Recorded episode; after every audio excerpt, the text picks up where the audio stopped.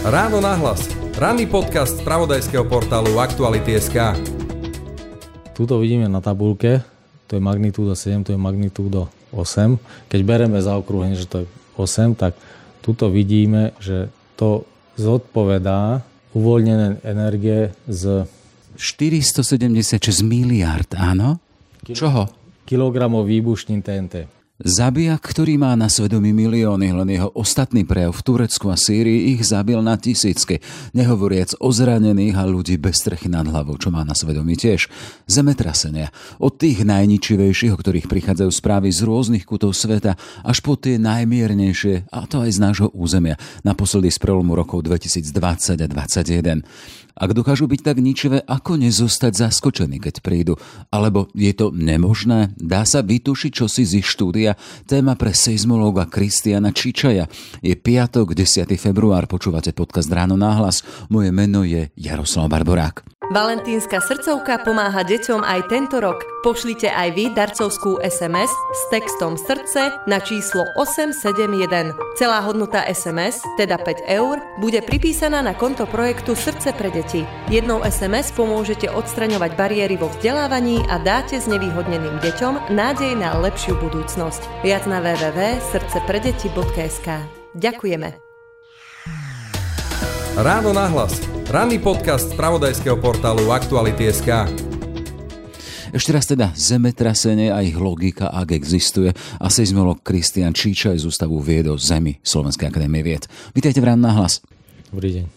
Pán Čičaj, žijeme takú zvláštnu dobu. Sme zaplavení v posledný rok tragickými a nepeknými obrázkami a zábermi z Putinovej agresie na Ukrajine.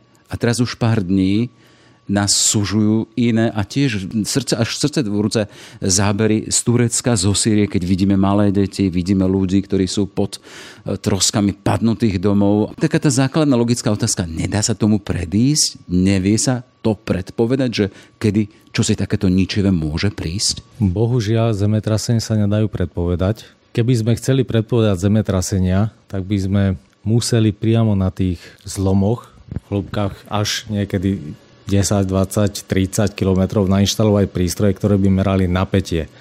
A hlavne by merali zmenu stavu napätia. A keby sme to vedeli odmerať, tak to by sme možno vedeli predpovedať zemetrasenia, ale bohužiaľ na to nikto nemá. To by bolo finančné neúnosné. To žiadny štát na to nemá. Predsa len sme v dobe technologicky vyspelej, ale vždy teda nad to, koľko niečo stojí, že to je drahé, vždy je ten najväčšia hodnota ľudský život. A keď tu vidíme za dejiny, keď berieme ten časový úsek histórie ľudstva, hovoríme možno o miliónoch obetí zemetrasení.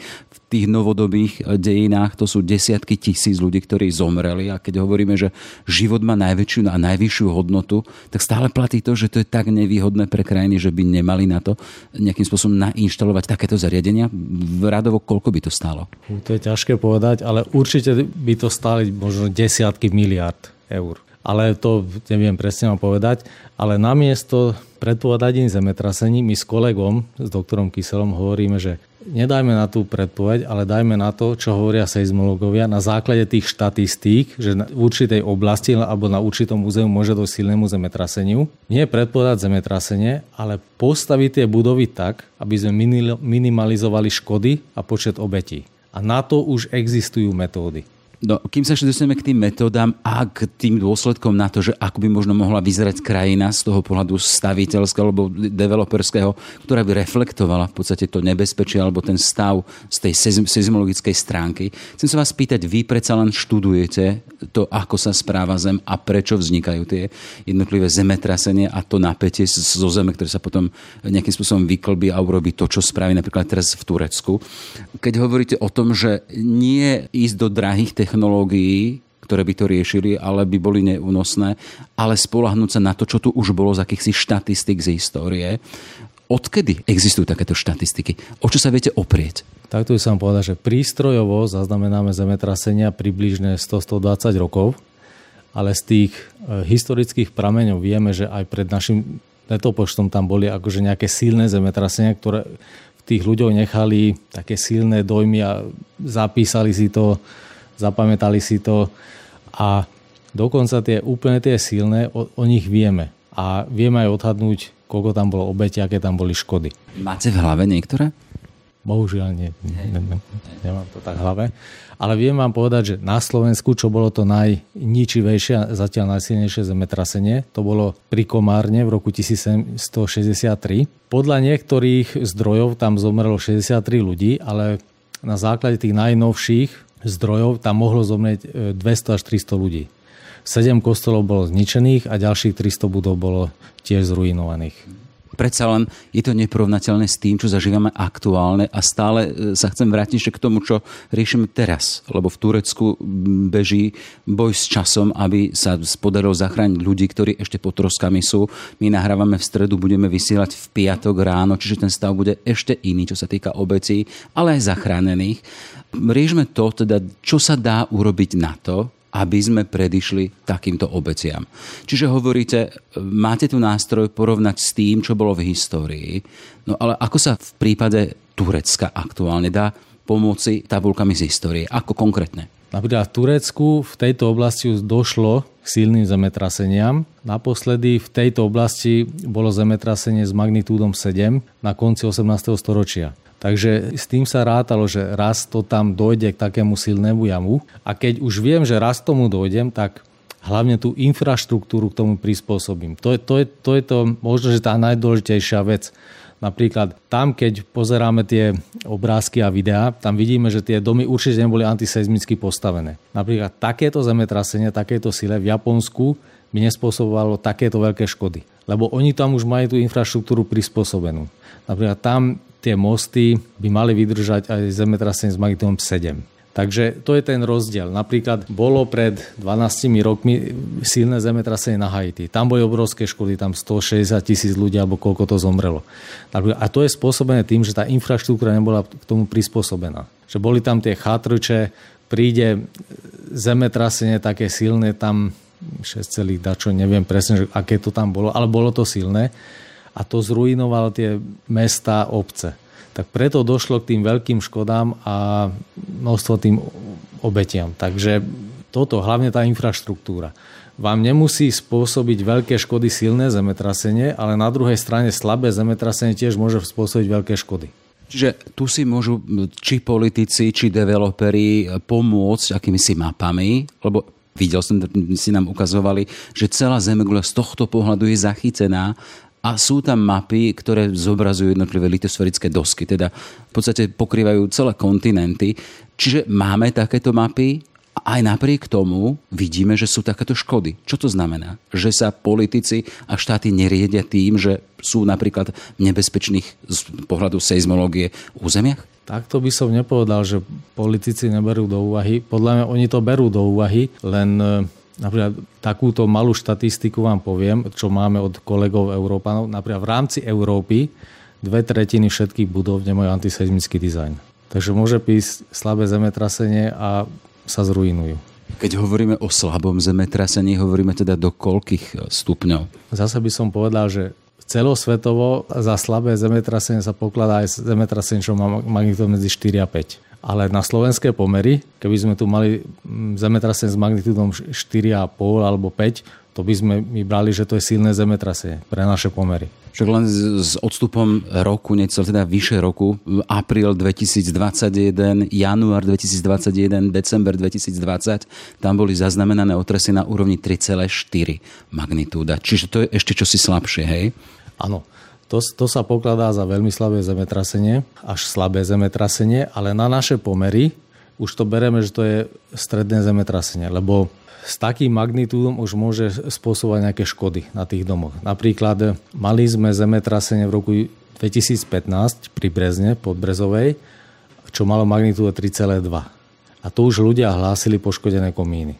Jasné. A keď to domyslíme, teda ten komín je buď na to nastavený, aby čo si vydržal, alebo nenastavený. A vrátim sa k tomu, teda, čo hovoríte, teda, že tá infraštruktúra či stavby vo veľkej časti, hovorili ste aj percentuálne, teda, že nie sú pripravené na to, čo by mohlo byť.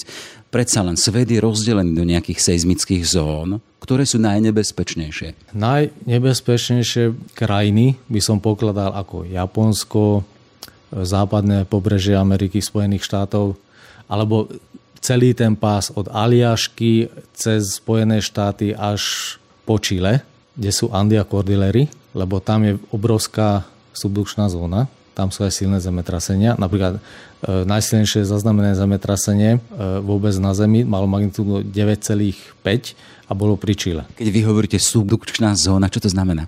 To znamená, že jedna litosférická doska sa podsúva pod tú druhu. A pri takýchto rozhraniach zvyknú byť tie najsilnejšie zemetrasenia vôbec. Tu sme už vlastne pri tom, pri vysvetľovaní procesu samotného zemetrasenia. Keď vy hovoríte o litosferickej doske, my na ne nežijeme. Hej? To je ešte, ešte tá úroveň, ktorá je pod povrchom Zeme. Hej? V akých kilometroch sa nachádzame? Takto by som nepovedal. Litosferická doska je, to, je, to je najvrchnejšia časť zemského telesa a správa sa ako krehké teleso. Takže keď vstúpime na Zem, tak sme vlastne na litosferickej doske. A tie litosferické dosky majú hrúbku 100 až 150 km. A ako hlboko pod našimi nohami sa nachádzajú? Teda my vlastne sme na nich, ale aj tak viem teda, že to je rozlíšené, teda, lebo oni sa, územie Bratislavy sa nehýbe, a možno sa hýbe v milimetroch, ale litosferická doska tá zaznamenáva stály pohyb. Nie, nie, nie, nie. Litosferické dosky, keď sú rozložené na Zemi, stále akože vykazujú nejaký pohyb. Každá doska má svoju os rotácie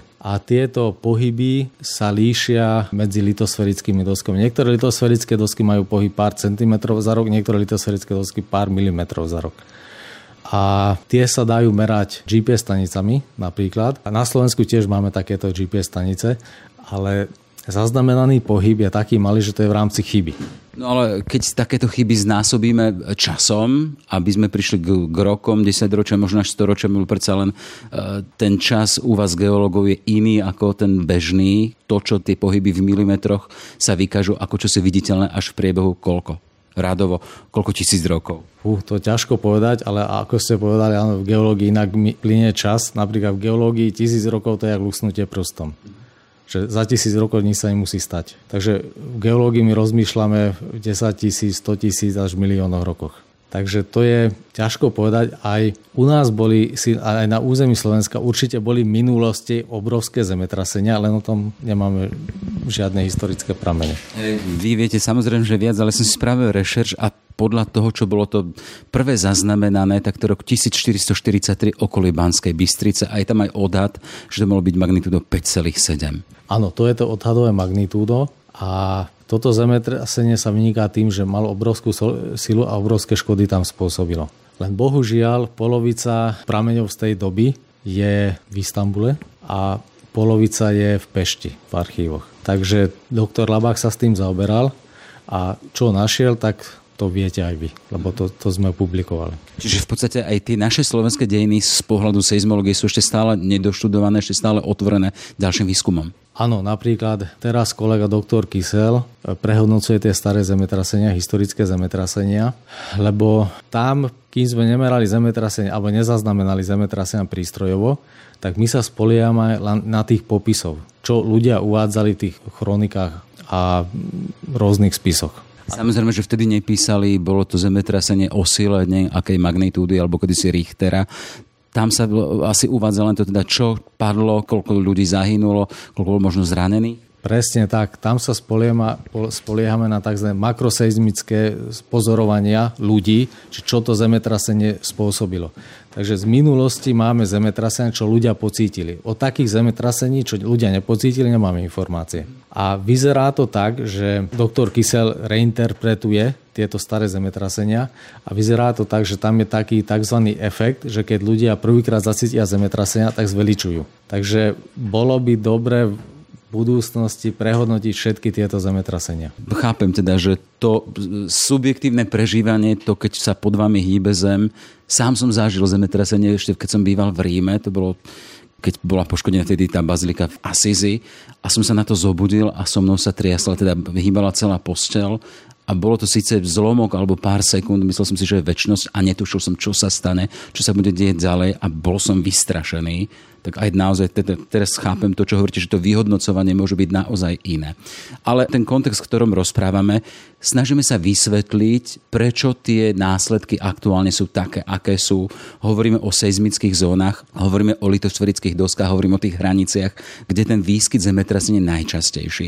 Z tohto pohľadu ste spomenuli teda Severná Amerika, potom, keď hovoríme o tých seizmicky e, nebezpečných zónach, potom je Japonsko a potom? A potom, ja by som do toho dal aj Taliansko, Grécko napríklad. To problém nie je problém tých cestovných kancelárií, ale napríklad neviem, či oni vôbec povedia, že tam je riziko, že môžu tí ľudia zažiť zemetrasenie. Napríklad my sa stretávame s takými prípadmi, že keď niekde v tých destináciách, tých obľúbených destináciách dojde nejakému zemetraseniu, tak ľudia volajú alebo píšu, či je to bezpečné tam ísť. A potom im vysvetlíme, že ale to odjak živa to bolo seizmická aktívna zóna, len e, vám asi cestovné kancelárie nedali vedieť, že tam môžete zažiť zemetrasenie. Takže toto by som bral tak, že hocikam, v podstate hocikam cez vycestujeme do sveta, niečo sa môže stať buď zemetrasenie, napríklad na tých štítoch, ako je čo Brazília, ako juhoamerický štít, alebo kde je kanadský štít, tam to nehrozia tie zemetrasenia.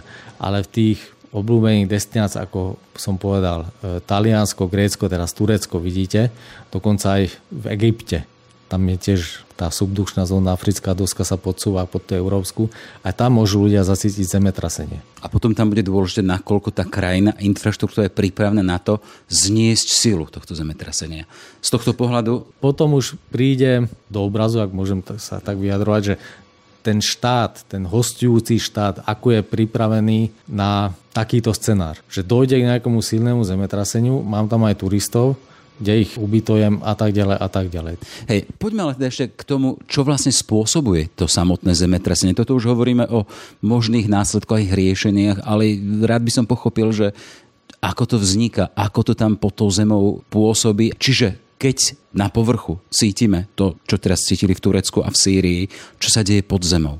Mm, veľmi jednoducho povedané, tektonické zemetrasenie, to hovorím o tých tektonických zemetraseniach, vznikajú na kontakte litosferických dosiek, čo sú obrovské horninové bloky a tieto horninové bloky e, stále sa pohybujú a sa dotýkajú, len treba si predstaviť tak, že tie plochy tých litosferických dosiek to sú jak šmirgle. Takže do seba sa tak zasekávajú.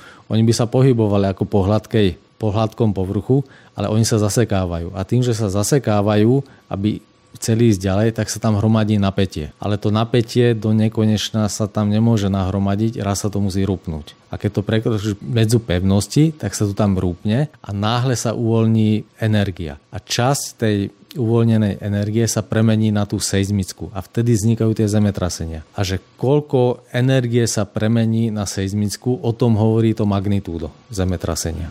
A Treba si ďalšiu vec uvedomiť, že to magnitu je to logaritmická veličina, takže keď poviem, že bolo zemetrasenie s magnitúdom 5 a potom bolo zemetrasenie s magnitúdom 6, to si treba predstaviť tak, že tá 6 je 32 krát väčšia ako tá 5. Takže aby došlo k 6, tak 32 zemetrasení s magnitúdom 5 potrebujeme. Ideme potom ďalej, budeme, sa budeme to násobiť ďalej. Áno. Presne tak. Ak chceme rozdiel medzi 5 a 7, tak 32 x 32. To je zaokrúhne tisíckrát väčšie zemetrasenie. To sú nenormálne veľké objemy energie. Sedí fakt napríklad teraz v súvislosti s týmto zemetrasením kolega talianský investigatívny novinár, taký známy Roberto Saviano, on zavesil na svoj profil teda, že to aktuálne zemetrasenie v Turecku a Sýrii prirovnával k tomu, ako by to bolo výbuch 130 atomových púm. To sedí? Takto slavy neviem, ale môžeme to pozrieť, lebo mám takú tabulku. Takže pán Čiče prešiel k svojmu ďalšiemu mozgu, k počítaču a ideme do tabuliek. Čo budeme teda sledovať? Čo hľadáte? Hľadám porovnanie zemetrasení voči výbuchu, ktoré je z TNT. Takže nech sa páči. Tak túto vidíme na tabulke to je magnitúda 7, to je magnitúda 8. Keď bereme zaokrúhlenie, že to je 8, tak tuto vidíme, že to zodpovedá uvoľnené energie z... 476 miliard, áno? Čoho? Kilogramov výbušnín TNT. To sme pri 8, magnitúdo 8. 476 miliard kilogramov výbušniny TNT. Tak to je čosi až nepredstaviteľné. Čiže až takéto prepočty máte? Áno. Poďme k tomu, keď už máme tabulku a máme tu poznačené magnitúda. Ja si pamätám, keď ešte v rozhlase hlásili zemetrasenia v stupňoch Richterovej stupnice alebo v, v škále Richterovej stupnice. Teraz už sa nehovorí o Richterovej stupnice, ale hovoríte o magnitúdo alebo o magnitúde. Aký to rozdiel a prečo sa pristúpilo k tomu? Richterová stupnica to je špeciálna stupnica platná na Kaliforniu a možno, že už ani neplatí, lebo pán Richter chcel klasifikovať zemetrasenia ešte na začiatku 20. storočia. A bral, že na základe čoho to bude klasifikovať. Aby to zoradil, že toto bolo silnejšie, toto menej silná, tak, tak potom on zobral, aby vedel vyjadriť v magnitúdach tú uvoľnenú energiu, množstvo uvoľnené energie. Tak on bral tie zemetrasenia z Kalifornie. Preto používať Richterovú stupnicu alebo škálu to je už nesprávne. Je to záležitosť minulosti. A v čom je rozdiel teda s tým magnitúdom? Hlavne to, že to magnitúdo to veľmi závisí na tých lokálnych geologických podmienkach. A teraz už keď rátame magnitúda, tak e, už to tam je konštanta, alebo sú konštanty určené na dané územie alebo na danú oblasť. A na základe toho sa vyrátajú tie magnitúda. Teraz používam lokálne magnitúdo, ktoré možno používať na tie zemetrasenia s magnitom do tých 5-6 a potom nad 6 sa už používajú tzv. momentové magnitúdo sa používa. Aj toto zemetrasenie, keď hovoríme, že magnitúdom 7,8 alebo ten druhý 7,5, to je vlastne momentové magnitúdo. Ja keď ešte nazerám do tej vašej zaujímavej tabulky, tak pozerám teda, že e, magnitúdo s číslom 6 tam je na úrovni toho atomová bomba Hiroshima 1945. Čiže sila šestky sa porovnáva s, so silou atomovej bomby z Hirošimy. A tá atomová bomba z Hirošimy, tam mala, tam vidíme, že 15 miliónov kilogramov TNT. Keď sme hovorili o sile 8 magnitúdo, tak tam je tých 476 miliárd tón kilogramov výbušniny TNT. To je neporovnateľné, to je nenormálna, až nepredstaviteľná sila. Áno, presne tak. Tam vidíte ten logaritmický stupeň, že nie je to, že raz, dvakrát, ale 32 krát, 32 krát a tak ďalej. A tak ďalej. Už len pre ilustráciu pre poslucháčov, lebo predsa len tá tabulka je zaujímavá. E, magnitudo 2, energetický ekvivalent, tam vidíme, že stredne silný blesk. Magnitudo 3, to je veľmi slabé zemetrasenie, silný vývoj blesku. Magnitudo 4, priemerné tornádo, magnitudo 5, hurikán a potom je tá šestka atomová bomba Hiroshima to sú informácie a, a porovnania, ktoré ma vyslovene zaujali. Poďme teda ďalej k tomu, teda vy ste hovorili o tom, že tá sila toho zemetrasenia je relatívny pojem vo vzťahu k tomu, čo urobí, aké škody za sebou nechá. Teraz v Turecku sme svedkami toho, že zanechalo za sebou škody, ktoré stískajú srdce. Vidíme životy, ktoré sú nenahraditeľné, ale tam padali budovy, ako keby boli z masla. Znamená to, že Turecko nie je pripravené alebo nebolo pripravené na to, v akej seizmologickej zóne je. My som povedal, že určite tureckí kolegovia a turecká vláda dala na to záležať, že aby tieto oblasti, ktoré môže zasiahnuť zemetrasenie, ale tam sa mohlo stať, že oni sa sústredí na ten Istanbul, lebo tiež Istanbul, ktoré leží pri severoanatolskom zlome, ktorý tiež je aktívny a minulosti tam boli ničivé zemetrasenia, tak na základe tej štatistika výpočtov v blízkosti Istanbulu sa čaká silné zemetrasenie. Tak možno, že oni všetka energie, snahu sa sústredili na ten Istanbul a na toto sa zabudlo. Môže sa to stať. Netrudím, ale mohlo sa to stať a to zemetrasenie prišlo sem, kde tie budovy sme videli, že neboli antisemitsky postavené a tak a spôsobili tie veľké škody. Príkladom toho, keď sa premietne veda, seizmológia do aj stavieb a do toho, ako vyzerajú a sú odolné, môže byť asi Japonsko. Však si súhlasíte? Áno, určite Japonsko je infraštruktúrálne oveľa, oveľa lepšie na tom. Keď sa pozrieme na Slovensko, chcem sa spýtať, či ste vy takým vzťažným bodom pre developerov, pre tých, čo stávajú váš ústav, konzultujú s vami teda, že stavby na Slovensku už reflektujú nejakým spôsobom aj to, že aj u nás môže byť niekedy síce slabšie, ale predsa len zemetrasenie? Aká je realita? S nami nekonzultujú tie developery, ale ústav sa podiela na vytvorení mapy špičkového zrýchlenia, ktoré je alfa omega pre tých developerov, ak chcú postaviť nejakú budovu alebo most. A na základe toho sa oni riadia. Čo to znamená to špičkové zrýchlenie? To špičkové zrýchlenie znamená, že za určitý čas s nejakou pravdepodobnosťou, aké zrýchlenie na tom území bude prekročené. To... Zrýchlenie čoho? Zrýchlenie zemského povrchu. Pardon. A toto je vypočítané na základe tých starých údajov, čo my máme. Tak toto je v úvodzovkách akože naša predpoveď na tie zemetrasenia. Takže toto, keď dodržíme, tak určitou pravdepodobnosťou tá budova vydrží to zemetrasenie. A u nás to je realitou. Teda nezachytil som teda, že tí naši developeri, tí, čo stávajú budovy, veľké budovy, sme v Bratislave svetkami, to, že sa tu stávajú mrakodrapy, to všetko sa už reflektuje v plánoch. Áno, presne tak. Z tohto pohľadu, keď by sme šli po krajine, Orava považuje a no, hoci, ktorý, hoci ktorý región, nie sme na to nejak pripravení, keď vidíme tú zástavbu tých klasických rodinných domov. Na aký stupeň e, možno toho zemetrasenia je Slovensko pripravené tak, aby sme tu nemali púšť? Hú, to je ťažko povedať, ale tam závisí od tej kvality stavby. Viackrát sa stretávame, že na jednej ulici po zemetrasení zasiahlo určité územie zemetrasenie a na jednej ulici jeden hlási nejaké škody, že má vlásočnité trhliny v múre. Tak či to spôsobilo zemetrasenie, alebo by som povedal fušerská robota, tak to je zase na posúdenie tých poistných agentov a tak. Podľa toho, čo som si pozeral, na Slovensku máme aj takú výstražnú sieť seizmologických staníc. Akým spôsobom to funguje a aké informácie odtiaľ dostávate? Áno, máme národnú sieť seizmických staníc, teraz sa už skladá z 15 seizmických staníc ktoré sú rozložené a inštalované na celom území Slovenska a tie merajú, zaznamenávajú rýchlosť zemského povrchu non-stop a posielajú dáta cez internet. Takže my k tým dátam máme prístup v momente. A keby došlo nejakému javu alebo nejakému zemetraseniu, čo ľudia pocítia, na Slovensku, tak my sme do pár hodín schopní to lokalizovať a vydať e, takú kratučku správu, že kde presne, aké sile to bolo to zemetrasenie. Je to práve z e, prípad toho roku 2020-2021 prelom rokov, keď sa čo si to stalo 3,4 magnitúdo a čo som si vtedy všímal, mali ste hlásenia ľudí, ľudia hlásili, že cítili na 8.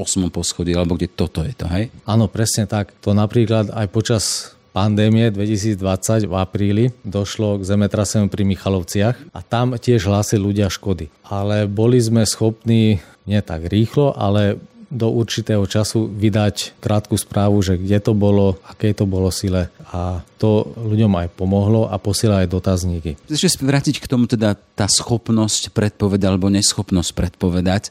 Aj z Turecka prichádza také zvláštne videjka o tom, že tých pár okamihov predtým, ako sa mala triasť zem, sa zvláštne napríklad správali vtáci. E, znamená to, že ináč vnímajú realitu, majú iné receptory, že môžu zachytiť čosi takéto? Áno, to je taký fenomén, že už viacerí popísali pred e, silnými zemetraseniami, dokonca aj pred slabými zemetraseniami, že divne sa správali domáce zvieratá napríklad. Jedno vysvetlenie to, že napríklad pes má oveľa rozvinutejší sluch. A pred samotným zemetrasením sa môžu vznikať tzv. infrazvuky. A ten pes to započuje. A preto sa začne správať tak nekľudne. Ale to sa zdeje maximálne pár minút pred tým otrasom. Takže to sú len také... Na základe toho sa nedá predpovedať zemetrasenie. Napríklad e, Číňania raz v tých 70. rokoch na základe týchto, že ako sa správali zvieratá, tak čudne, predpovedali jedno zemetrasenie, úspešne evakuovali ľudí, ale roka pol na to približne prišlo zemetrasenie a toto, toto už nevedeli predpovedať, lebo nemali ako to predpovedať. Nie si z toho až nešťastný, teda, že aj, aj napriek tomu, že tá technológia je tam, kde je, že aj výskum toho, čo študujete, je ďaleko, ale predsa len ste vždy len takými štatistami, že vy zachytíte to, čo bolo a nemôžete povedať, aha, že príde niečo nebezpečné, ľudia, utekáte alebo chránte sa. K tomu by som sa vyjadril takto, že predpoveď zemetrasení ako nám seizmológom by nepomohlo, lebo my potrebujeme ten jav, že aké to bolo síle, čo sa tam vlastne udialo. Takže my potrebujeme ten jav. Predpoveď by určite pomohla tým civilnej ochrane štátu a tak, lebo by vedeli dopredu reagovať, hlavne tak, že minimalizovať škody a ľudských obetí. To som mal v tom zmysle, v tom, či nie si nešťastný z toho, že nie sme schopní predpovedať to, že tu niečo vážne môže prísť. A to aj napriek tomu, že tá technológia je strašne ďaleko. Z tohto hľadiska určite som taký nešťastný. Kolegovia z iných štátov a tak na tom pracujú, lebo sú takí seizmologovia, že na tom pracujú, že aby sa dali tie zemetrasenia predpovedať nejakými, na základe nejakej štatistiky a tak. Ale na Slovensku tu my nemáme ako primárnym cieľom a náplňou práce predpovedať zemetrasenie. V každom prípade nie sme v podstate z pohľadu hustoty časovej nejakého výskytu zemetrasenia to bož nejakých veľkých krajinov, ktoré, ktoré by to bolo asi aktuálne. Presne tak. My zvykneme hovoriť, že kde aj v minulosti boli silné zemetrasenia, tak aj v budúcnosti môžu, lebo nemáme dôkazy o tom, že ten te- samotný tektonický vývoj tam prestal že zrazu, že prestane, prestanú sa pohybovať tie dosky alebo ako tie horninové bloky počas tých zlomov a tak, tak o tom nemáme dôkaz, takže tektonický vývoj stále funguje, beží a k tým zemetraseniam môže dojsť.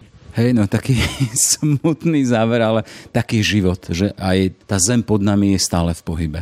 Dobre, toľko teda Kristian Čičaj, vedúci oddelenia seizmológie Ústavu vied o Zemi Slovenskej akadémie vied. Tak dobre som to povedal? Dobre. Všetko dobré, nech sa vám darí. Ďakujem nápodobne. Aby sme sa nemuseli stretávať pri takýchto smutných udalostiach. Presne tak. Všetky podcasty z pravodajského portálu Aktuality.sk nájdete na Spotify a v ďalších podcastových aplikáciách. 5 rokov od vraždy Jána Kuciaka vydala redakcia Aktuality.sk mimoriadnu knižnú publikáciu Kuciak, reportáže 2015 až 2023. Výber najzásadnejších článkov investigatívneho novinára doplňajú zistenia vyšetrovateľov a rozhodnutia súdov. Knihu Kuciak predstavíme v pondelok 20. februára o 18. hodine v Starej tržnici v Bratislave. Odporúčame vám rezervovať si miesto vopred na webe Aktuality.sk.